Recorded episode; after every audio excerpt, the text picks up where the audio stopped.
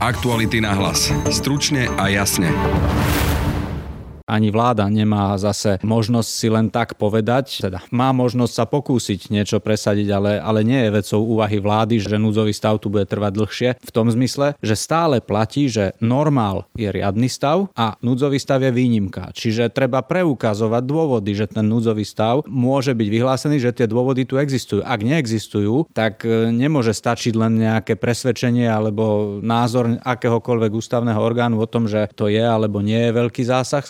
Núdzový stav nie je možné opätovne vyhlásiť, ak na to neexistujú reálne dôvody, hovorí ústavný právnik Marian Giba. Pripomeňme, že 90-dňová lehota núdzového stavu uplynie už o pár dní, no premiér sa na miesto jasného stanoviska pohráva s myšlienkou jeho opätovného vyhlásenia. Podľa ústavného právnika by v takom prípade zrejme prišiel na rad ústavný súd, no pripúšťa, že našej núdzovej legislatíve chýbajú dobré kontrolné mechanizmy a treba ju vylepšiť. Sú aj v tých textoch niektoré veci, ktoré sa nedajú len tak preklenúť rozumnou aplikáciou, lebo napríklad aj tá otázka priebežného kontrolovania ústavnosti núdzového stavu podľa mňa by bola hodná zapracovania do ústavnej úpravy. Takisto by mohlo byť užitočné sa aj vysporiadať so situáciou, kde reálny život môže priniesť potrebu predlženia núdzového stavu, čo tá súčasná úprava neumožňuje. Kresťania nie sú na Slovensku utláčanou ani perzekovanou menšinou, tvrdí to poslankyňa Olano Anna Záborská. Podľa nej však sloboda prejavu nie je bezbrehá a smiať sa z niektorých prejavov viery je vraj obmedzovaním slobody vierovýznania. Prečo by mal urážať toho pána Boha? Aké on má k tomu nejaké právo, alebo vec. iba tak? No tak potom ale by sme mohli iba tak robiť proste hoci čo. Ja nie som toho názoru, že to nie je limitované. Moja sloboda končí tam, kde začína sloboda toho druhého. Ako náhle ja obmedzujem jeho slobodu tým, že sa dotknem jeho náboženského presvedčenia alebo ho zosmiešním spoločnosti. Alebo čo. Je to určité obmedzovanie jeho slobody a tam by som už nešla. Tá sloboda nie je bezbreha. Dnes je to presne 100 rokov, keď sa po vojne v parískom zámku Trianon podpísala zmluva znamenajúca definitívny koniec Uhorska. Pre nás Trianon znamená národnú emancipáciu. Pre mnohých Maďarov je to však stále živou traumou. Reálnych nárokov na slovenské územie sa ale báť nemusíme. Myslí si to bývalý veľvyslanec z Maďarsku Rastislav Káčer. Uvedomujú si, že to je nevykonateľná vec, ale napriek tomu o tom fantazírujú. Mne to prípada také naozaj, keď to prirovnáme k tým rozchodom, rozvodom a osobným rozvratom, ako keby vaša exka už naozaj žila svoj život, už je niekoľko rokov vydatá za iného, má deti s ním, žije šťastný život, ale vy ešte s kamarátmi stále pri vine filozofujete o tom, ako jedného dňa sa k vám vráti. Proste chýba mi tam taká nejaká reflexia reflexia tých rokov, ktoré predtým ako viedli k Trianonu, prečo sa to stalo. Obmedzenie slobody pohybu, obmedzenie vlastníckého práva, ale aj reštrikcie v oblasti slobody prejavu či zhromažďovania, akými sú napríklad štrajky či verejné demonstrácie. To všetko vláde umožňuje núdzový stav. Ten vyhlásila ešte bývalá vláda 16. marca a v zmysle zákona o jeho maximálne 90-dňovom trvaní by mal skončiť už o necelé dva týždne. V opozícii, ale aj vo vládnej koalícii však čoraz viac silnejú hlasy volajúce po jeho ukončení, pretože po pandémii už na Slovensku jednoducho nie ani stopy. Premiér Igor Matovič ale rozhodnutie o jeho ukončení neustále odsúva a dokonca sa začal verejne pohrávať s myšlienkou jeho opätovného zavedenia. Ústavný právnik Marian Giba však pre aktuality nahlas potvrdil, že vláda nemôže konať svojvoľne a na opätovné zavedenie núdzového stavu musí mať premiér naozaj vážne a skutočne reálne dôvody. Inak do hry vstúpi ústavný súd. Kresťania na Slovensku nie sú prenasledovaní. Vysmívanie sa z náboženstva a viery ale musí mať svoje hranice, tvrdí to predsednička Kresťanskej únie Anna Záborská. A hoci jej osobne vraj slovník kniaza Kufu prekáža, stíhanie Michala Havrana za článok Pošlite Kufu do cirkusu jej už ako si nevadí. No a ako Maďarsko vníma z té výročie Trianonskej zmluvy, ktorá pochovala Uhorsko a umožnila nám tým národnú emancipáciu? Na to už v dnešnom podcaste Aktuality nahlas odpovie bývalý budopeštianský veľvyslanec Rastislav Káčer. Je štvrtok, 4. júna. Pekný deň vám želá Braň Robšinský. Aktuality na hlas. Stručne a jasne. Pri mikrofone vítam Mariana Gibu, ústavného právnika z Právnickej fakulty Univerzity Komenského. Dobrý deň. Dobrý deň, prajem. Pán Giba, aktuálne máme stále núdzový stav, ale aj tie čísla, ktoré máme k dispozícii, ktorými operuje vláda, ukazujú, že tie dôvody, pre ktorý bol vyhlásený núdzový stav, už nie sú. Je právne udržateľné fungovať v núdzovom stave, keď dôvody, pre ktoré bol vyhlásené, pominuli? Treba to zobrať asi z toho pohľadu, že núdzový stav je určitá výnimka oproti normálnemu, riadnemu stavu a aj ústavná úprava hovorí, že za akých okolností, za akých podmienok a kedy je možné ten núdzový stav vyhlásiť. Tie podmienky nastali, núdzový stav sa vyhlásil a tá naša úprava je pomerne stručná, málo podrobná, neráta so všetkými detailami, možno aj preto, že asi nikto nepočítal, keď sa tie predpisy tvorili s tým, že čo raz príde v roku 2020. Ale z povahy veci vyplýva, že v momente, keď pominú tie podmienky na núdzový stav, tak by bolo možné a nutné, je nutné ho odvolať, zrušiť. Len samozrejme, že nedá sa všetko určiť na minúty alebo možno ani nie na dní s chirurgickou presnosťou a vláda má určitú mieru uváženia, ktorá je limitovaná tými 90 dňami, po ktorých už nevyhnutne musí núdzový stav skončiť. A je nejaký orgán, alebo kto môže, povedzme, napadnúť tú úvahu vlády, že ešte trvajú dôvody na núdzový stav? Tu je presne jedna zo slabších stránok našej ústavnej úpravy, že nemáme napríklad systém, že po určitom počte dní by automaticky ústavný súd pristupoval k prehodnocovaniu, či tie okolnosti stále trvajú a podobne, ale vyhlásenie núdzového stavu, aj každé jedno z opatrení vydaných v rámci núdzového stavu je možné napadnúť na ústavnom súde, ale len do 5 dní od vydania. Čiže Teraz sme nikde. Vyhlásenie núdzového stavu už dávno sa nedá napadnúť na ústavnom súde. Dá sa to obísť, že by som napadol ako občan na ústavnom súde obmedzenie mojich ústavných práv kvôli núdzovému stavu? To vyhlásenie ako také ani občan bežne napadnúť nemôže, pretože tam môže len pomerne úzky okruh subjektov. A samozrejme, že nedá sa vylúčiť, že konkrétny občan, ktorý mohol utrpieť alebo mať pocit, že utrpel nejakú újmu, tak ten sa môže domáhať svojich práv a ochrany svojich práv aj na ústavnom súde, len tu by sme sa museli baviť o konkrétnej situácii, o tom, či je rovnoprípustná ústavná sťažnosť, aj o tom, že ako by sa ústavný súd sám postavil k šírke prípustnosti ústavnej sťažnosti, alebo či treba prejsť najskôr sústavou všeobecných súdov a to je beh na mesiace a možno roky. Takže nie je to také jednoduché, že občan môže teraz tu do 5 dní niečo dať na ústavný súd a ústavný súd do 10 dní rozhodne. Lebo napríklad to rozhodnutie o núdzovom stave, o jeho vyhlásení. Keby napadla prezidentka alebo petina poslancov, generálny prokurátor do 5 dní, tak do ďalších desiatich ústavný súd je povinný rozhodnúť. Predsa len ale síce Igor Matovič tvrdí aj ďalší ministri, že núdzový stav nejako zásadne neomedzuje, ale to nie je pravda, lebo napríklad len v zdravotníctve lekári nemôžu mať dovolenky, nemôžu byť vyhodení a máme ďalšie ďalšie obmedzenia. Je tá právna úprava teda z vášho pohľadu zneužiteľná? Tak asi každá právna úprava je zneužiteľná. Otázka je, že či je vôľa ju zneužívať, alebo ako sa k tomu príslušní aktéry postavia, ale od toho v demokracii a v právnom štáte funguje nejaký systém brzda protiváha vzájomnej kontroly, aby nebola všetka moc v rukách jedného orgánu. Čiže ani vláda nemá zase možnosť si len tak povedať, teda má možnosť sa pokúsiť niečo presadiť, ale, ale nie je vecou úvahy vlády, že núdzový stav tu bude trvať dlhšie. V tom zmysle, že stále platí, že normál je riadny stav a núdzový stav je výnimka. Čiže treba preukazovať dôvod dôvody, že ten núdzový stav môže byť vyhlásený, že tie dôvody tu existujú. Ak neexistujú, tak e, nemôže stačiť len nejaké presvedčenie alebo názor akéhokoľvek ústavného orgánu o tom, že to je alebo nie je veľký zásah. Skrátka, normálny stav je pravidlom a ak tu má platiť výnimka z pravidla v podobe núdzového stavu, tak to sa musí zdôvodňovať. Igor Matovič už e,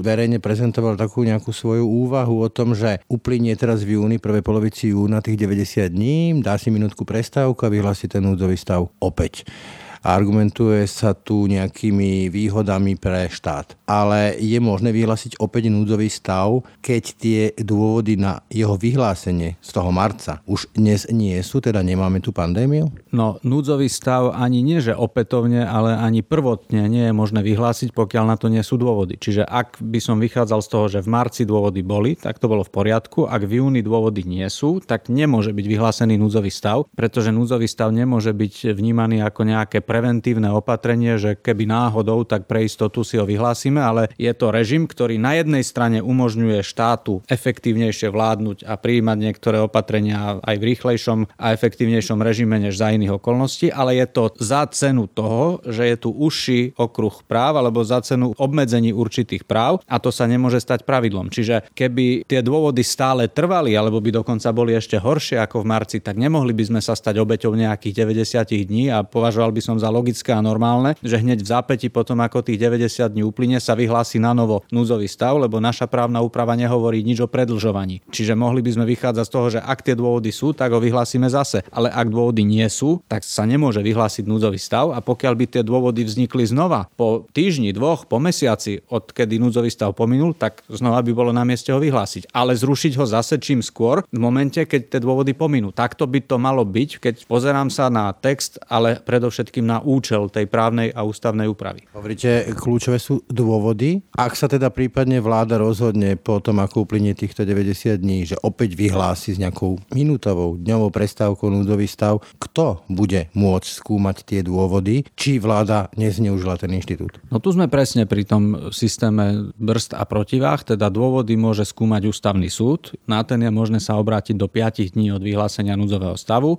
môžu sa obrátiť len vymedzené subjekty, nie bežný občan, ale pri najmenšom prezident, petina poslancov, generálny prokurátor, čo už dáva aj opozícii nejakú možnosť. 30 opozičných poslancov to môže napadnúť, myslím, do tých 5 dní. Keby. tých 5 dní a ústavný súd rozhodne do 10 dní, či bol alebo nebol ten núzový stav vyhlásený v súlade s ústavou. Čiže v konečnom dôsledku o tom rozhodne ústavný súd, len ústavný súd nie je orgán, ktorý by mohol konať sám od seba, ale potrebuje na to nejaké podanie a to podanie môžu urobiť tie subjekty, ktoré ústavný zákon o bezpečnosti štátu, ktorý aj ten núzový stav upravuje, tie subjekty tam uvádza. Keď e, v úvodovkách zlyhá opozícia, zlyhajú tie inštitúty a ani prezident, ani generálny prokurátor, ani opozícia sa neobráti, tak sme nahraní? No tak keď sa nikto na ústavný súd neobráti, tak ústavný súd nebude mať o čom konať, nebude mať na stole žiadne argumenty, lebo však to je podstata každého podania, že nielen, že sa obráti, ale aj povie prečo, aby ten ústavný súd vedel, čo má vlastne posudzovať. Takže ústavný ústavný súd by nekonal sám od seba a platilo by v takom prípade rozhodnutie vlády a platil by núdzový stav, ale tým, že tie možnosti tu boli a nevyužili sa na kontrolu, no tak by dávali určitý diel zodpovednosti za to nielen tej vláde, ale aj tomu, kto mohol spochybniť alebo docieliť kontrolu rozhodnutia vlády a neurobil to.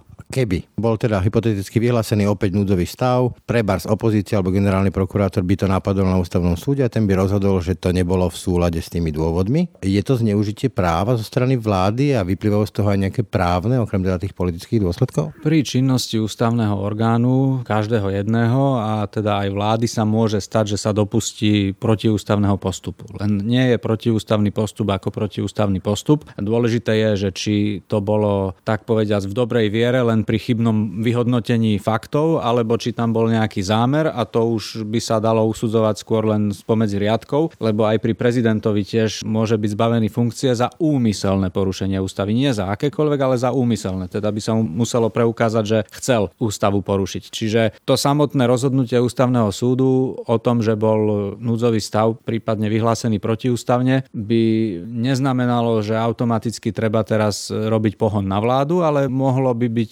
povedzme impulzom na to, aby opozícia iniciovala hlasovanie o vyslovení nedôvery, lenže vieme, že to je politický akt, čiže keď má tá vláda svoju väčšinu pevnú, tak tú dôveru si obhájí a muselo by to byť už naozaj niečo extrémne, aby toto vládou zatriaslo, pokiaľ má svoju pevnú podporu v parlamente, aby to ňou zatriaslo. Je sa spomína tá minútová pauza, hej, v úvodzovkách. Nie je to obchádzanie ducha toho zákona, alebo teda ducha ústavy a také zahrávanie sa s tým? No, či to je, alebo nie je obchádzanie Predchádzanie by záviselo od situácie, lebo predstavme si, že naozaj by sme nezvládali tú krízu a že by tá situácia minútu pred uplynutím 90 dní bola ešte horšia, než bola na začiatku. Tak v takom prípade práve tá súdnosť a zdravý rozum hovorí, že ten núdzový stav potrebujeme, tak by som asi nenamietal nič proti tomu, že o minútu by sa predlžil. Ale ak to má byť vnímané len tak, že viac menej už tie dôvody tu nie sú, ale máme sklon alebo vyzerá tu nejaká tendencia, že používať núdzový stav preventívne, tak v tomto svetle a z tohto uhla pohľadu by to už mohlo byť vnímané aj ako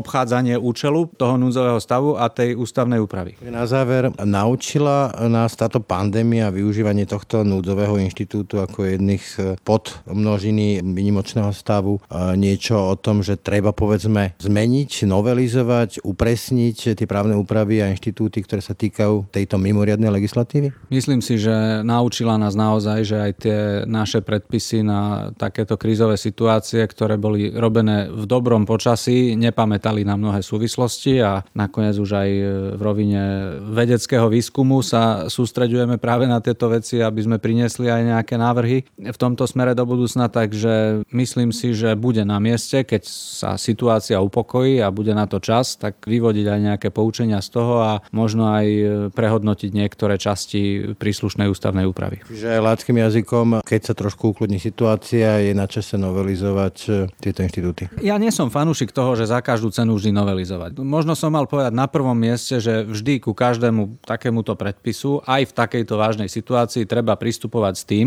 že sa pozerám nielen na jeho text, ale že ten text idem aplikovať v súlade s účelom, s nejakou súdnosťou, s citom pre mieru, so zdravým rozumom a vtedy to môže dobre fungovať aj pri horšom texte. Ale na druhom mieste hovorím, že sú aj v tých textoch niektoré veci, ktoré sa nedajú len tak preklenúť rozumnou aplikáciou, lebo napríklad aj tá otázka priebežného kontrolovania ústavnosti núdzového stavu podľa mňa by bola hodná zapracovania do ústavnej úpravy. Takisto by mohlo byť užitočné sa aj vysporiadať so situáciou, kde reálny život môže priniesť potrebu predlženia núdzového stavu, čo tá súčasná úprava neumožňuje, tak by sa to len tak obchádzalo, že minúta pauza a potom ho vyhlásime na novo, ale logické by bolo, že by mohol byť aj predlžený, len musí sa to dať ruka v ruke aj s nejakou účinnou kontrolou, aby to flexibilnejšie. Aby. Čiže, čiže aby to bolo flexibilnejšie, aby bola možnosť priebežnej kontroly, no a mohli by sme sa baviť aj o niektorých e, ďalších aspektoch, teda určite priestor na nejaké vylepšovanie právnej úpravy vidím, ale ten nám nepomôže, pokiaľ tu nebude pri jej aplikácii súdnosť a cit pre mieru a účel, ktorý majú tie predpisy plniť. Toľko merenky, ďakujem za rozhovor. Všetko dobré, dovidenia.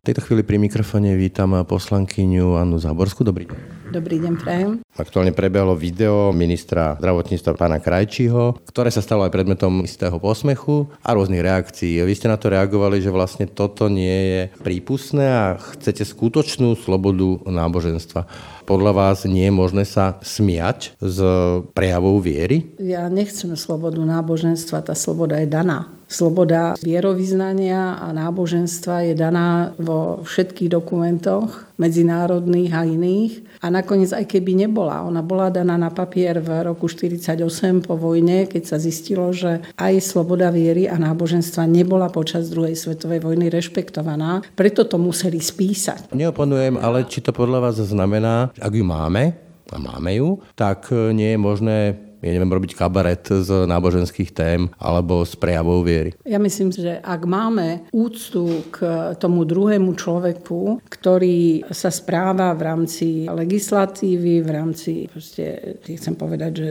zvykov, ale v rámci zákonov a dodržuje zákony, tak e, je to vlastne neúcta k jeho náboženskému presvedčeniu. Otázkou je, či sa toto má a dá vynúcovať represiou. Podobne ako si bol paragraf o hanobení hlavy štátu, už ho nemáme a môžeme sa slobodne vysmievať z prezidenta? Ja si myslím, že dôvod na to, aby som sa vysmieval z prezidenta alebo z Harabina, alebo ja neviem, z hoci koho, nejaký bol. Oni sa, to... oni sa, oni sa nevysmievali z neho len preto, že bol Harabín. Ale to je jasne, to je o slušnosti, o úrovni nobles obliž, ale či toto sa dá a má vynúcovať zákonom? Neviem, že teraz ako myslíte, akým zákonom ideme vynúcovať Konkrétny príklad poviem, Michal Havran čelí za komentár Pošlite kufu do cirkusu trestnému stíhaniu a hanobenie rásy náboženstva presvedčenia, kde riešil farára Kufu a čelí tomu, že v podstate urazil náboženské presvedčenie. Ale on sa vysmieval s prejavou farára Kufu, nie z Ježiša Krista. No, súd musí určiť,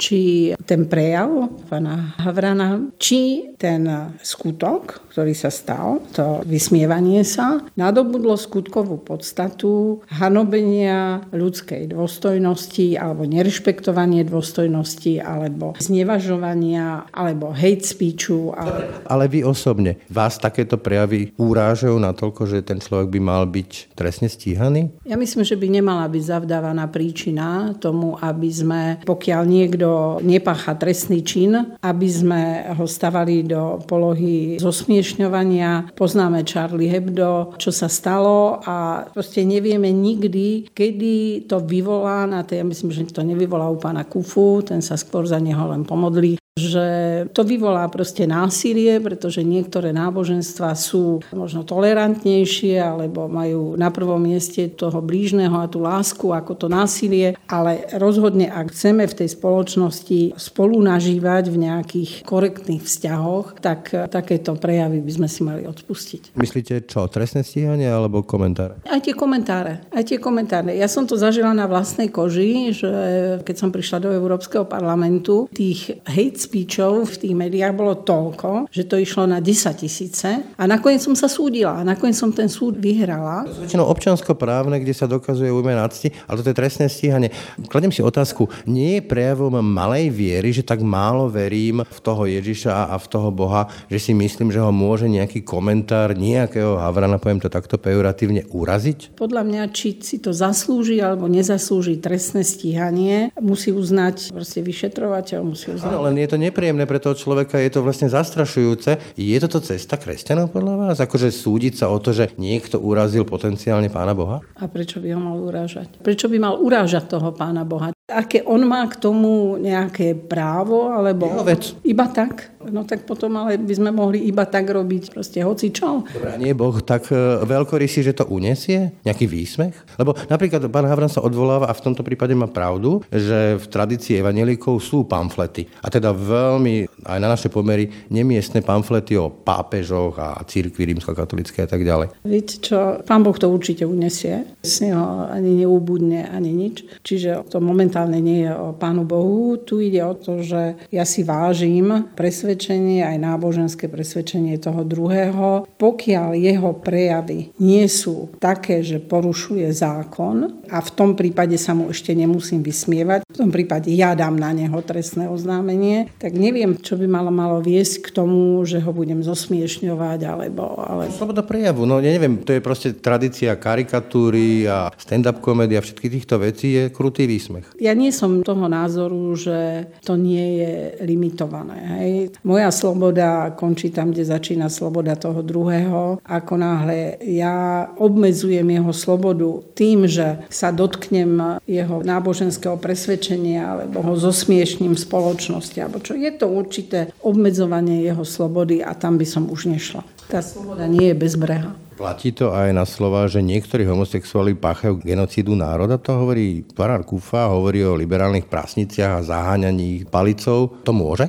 A viete čo, ja by som taký slovník nepoužila, preto si myslím, že treba skôr zhodnotiť ten jeho slovník, či ten slovník je ešte v medziach zákona, alebo nie je v medziach zákona. Mimochodom, čím si vy vysvetľujete? Ste kresťanskou politickou dlhé, dlhé roky na Slovensku. Taký vzostup popularity Farára Kufu. Dlhé roky robil tú charitu, málo kto o ňom vedel v tých Žakovciach. A potom, keď začal komunikovať týmto spôsobom o prásniciach liberálov, genocíde homosexuálov, pomerne dosť nenávistný slovník na kresťana, je tak populárny. Vám sa páči takáto kresťanská cesta? Nie je to moja kresťanská cesta. Ja by som skôr povedala, že či tí ľudia, ktorí komunikujú tú vieru trošku ináč, či tí neuvoľnili priestor na to, aby proste takéto možno expresívne prejavy sa v tej spoločnosti ujali. Čo to hovorí o slovenských kresťanoch, keď sa im páči takýto slovník, takýto expresívny prejav? Viete, ono ide o to, že či... Ja si myslím aj tí ľudia, ktorí ho počúvajú, ktorí ho obdivujú, za to hlavne, čo ste aj povedali, za tie charitatívne aktivity. To nikto na Slovensku neurobil to, čo on urobil. Že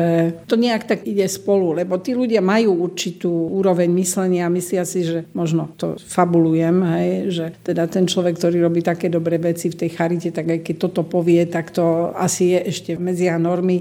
Často sú to vyjadrenia, ktoré sú vytrhnuté z kontextu, že v tom... Ale ja som počul pár tých jeho prejavov a uznáte, že toto môže urážať a zastrašovať, povedzme, ľudí z LBGT komunity, alebo povedzme tých liberálov, keď sa o nich hovorí, že prásnice a palice na vás. Hovorím, ja by som ten jad ani nepoužívam, ani by som ho nepoužila. Hej. Prečo sa potom neozvú tí slušní v úvodzovkách, veľkých úvodzovkách kresťania voči tomuto tónu, jazyku, slovníku? No, ak si pamätáte, tak už neviem, kde to bolo, v ktorom denníku, ja som sa ozvala proti tomu, že možno trošku inak, ale som povedala po istom vyjadrení, že sa mi to celkom nezdá, že to bolo takto povedané. Hej? Čiže nenehala som to celkom tak. Treba to zopakovať? Ja si myslím, že ak bude taká príležitosť a vyskytne sa taká situácia, tak a ja som skôr za nejakú osobnú konzultáciu a vyjasniť si to medzi sebou. Na záver,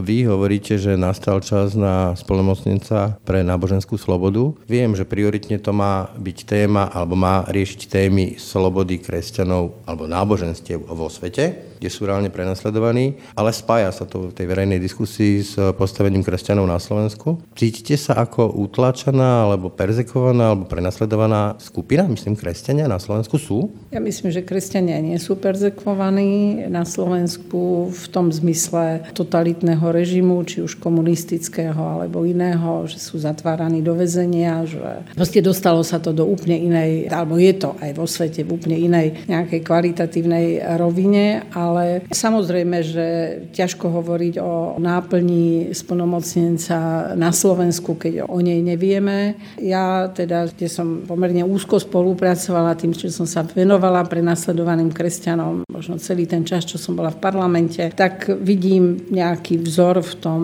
maďarskom modele, kde je proste štátny tajomník, ktorý má na starosti pre nasledovanie kresťanov. Je to v prvom rade mimo Maďarska. Tá vláda sa venuje kresťanom, ktorí museli opustiť miesta, kde proste stáročia žili, chcú, aby sa tam vrátili, či je to Irak, Ninivská planina, alebo je to Sýria, aby sa obnovili tie komunity tam, kde sú, pretože tie komunity boli prínosom aj pre to moslimské obyvateľstvo. Komunikovala som s nimi, tam väčšina detí, ktorí chodili do kresťanských škôl, boli moslimovia, ktorí boli liečení v kresťanských nemocniciach, boli moslimovia Rómovia. A tá maďarská vláda vyčlenila, ak sa nemýlim, bolo to okolo 40 miliónov eur, ktoré 3 štvrtiny alebo 9 desatín dala na výstavbu škôl, nehovoriac o tom, že táto pomoc je cielená, je to vyjednané presne s tou komunitou, presne s tým biskupom. Čiže za to sa postaví presne tá nemocnica,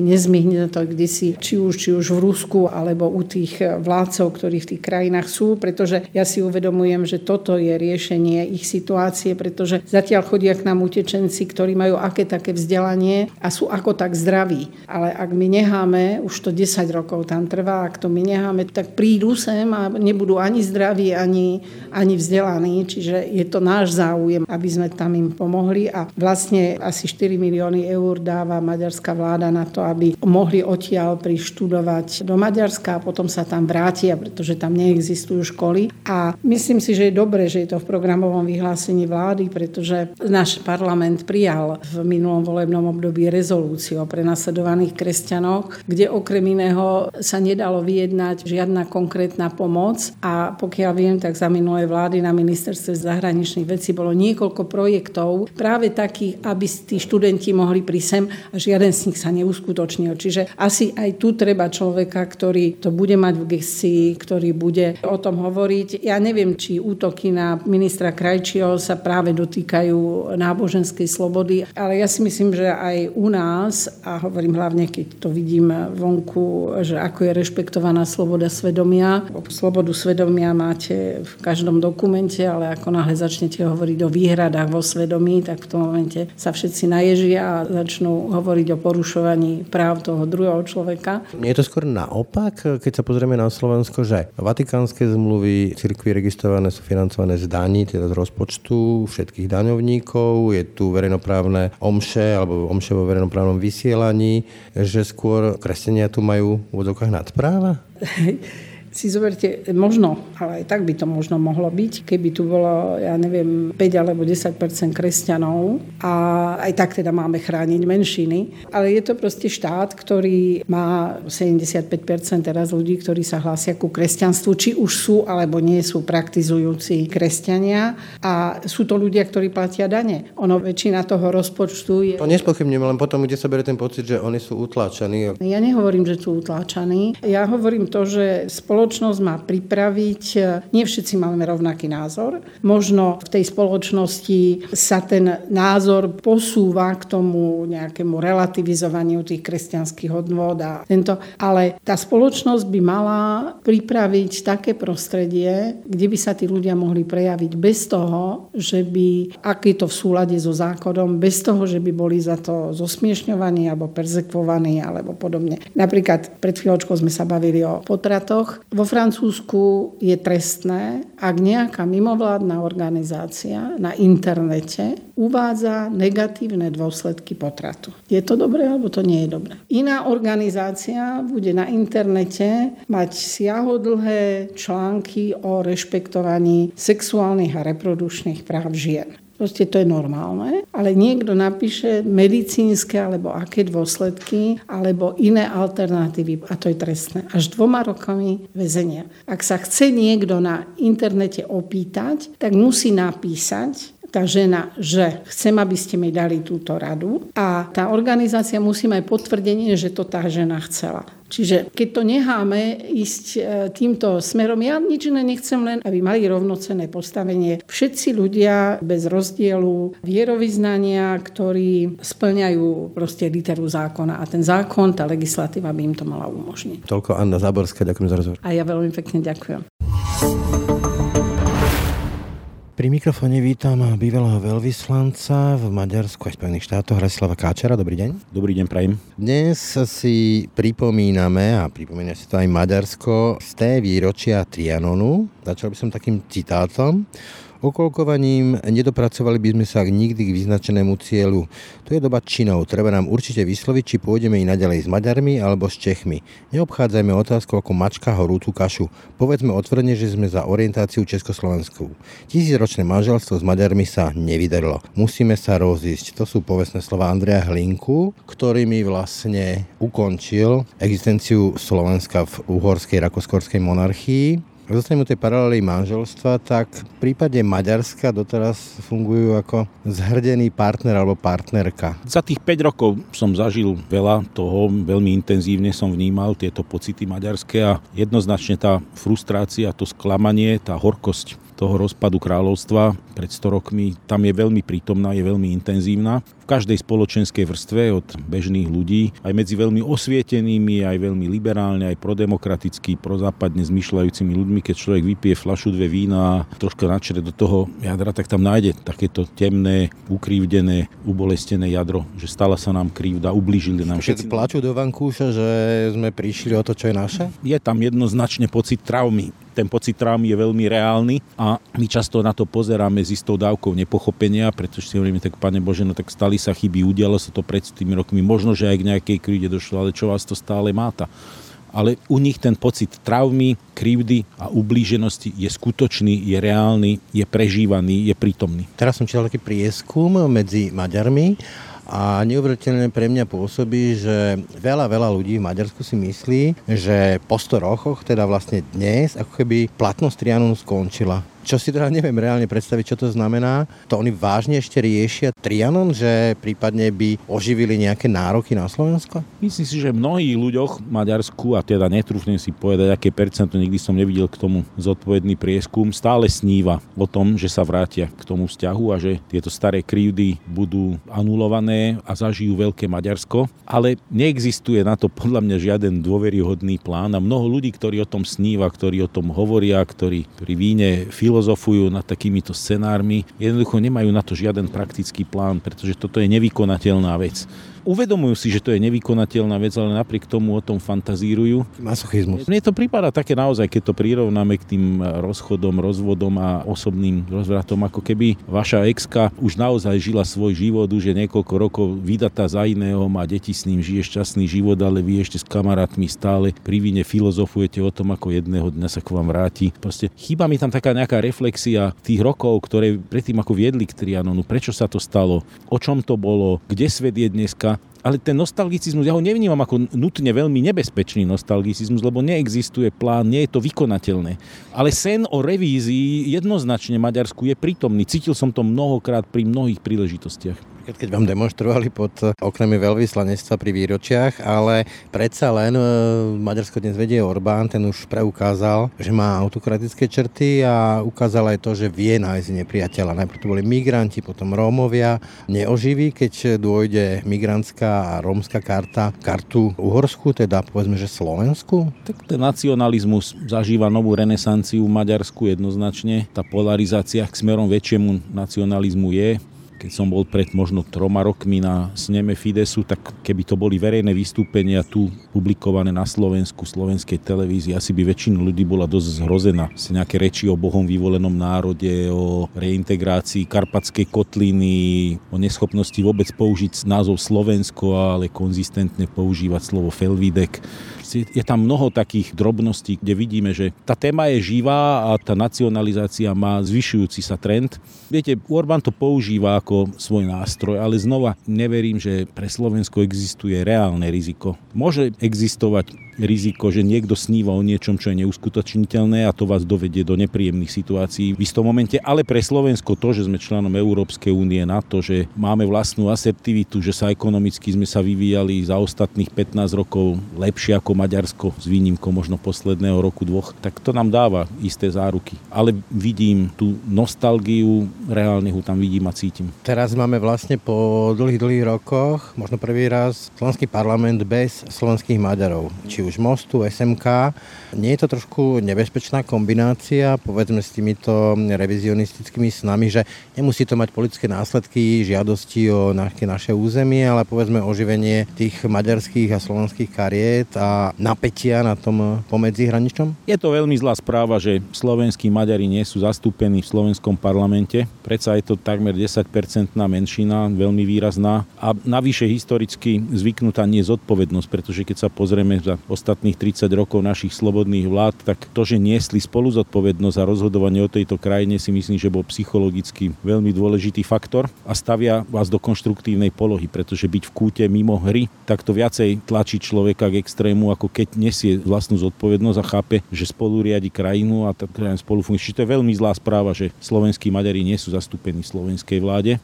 Môže to viesť k väčšej radikalizácii, môže to viesť k väčšej polarizácii. Zatiaľ to takto nevnímam dramaticky, ale je to krátky čas a verím, že v ďalších parlamentných voľbách sa slovenskí Maďari dostanú späť do parlamentnej politiky a ja by som veľmi dúfal a veril rád v to, že sa vrátia aj do vládnej politiky.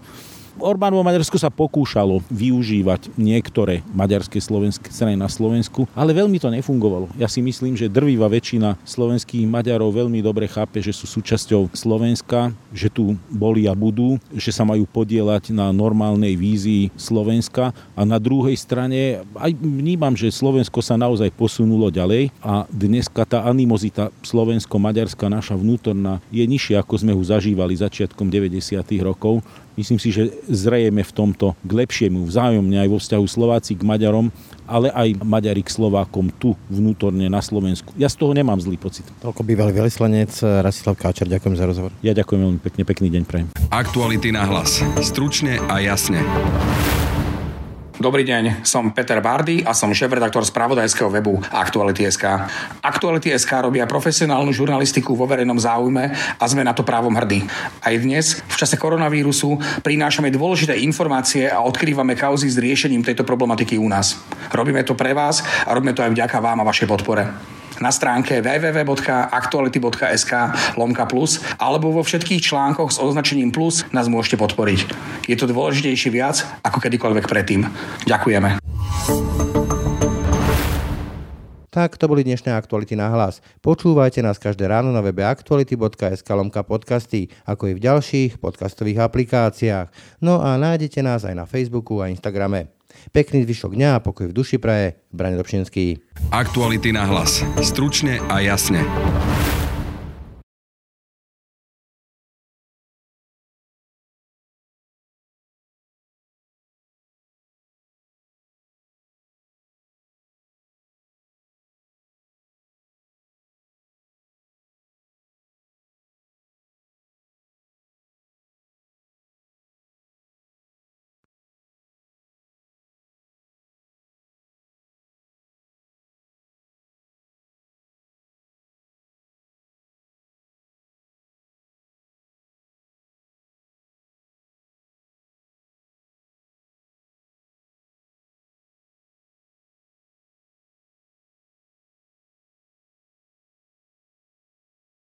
Ale sen o revízii jednoznačne Maďarsku je prítomný. Cítil som to mnohokrát pri mnohých príležitostiach.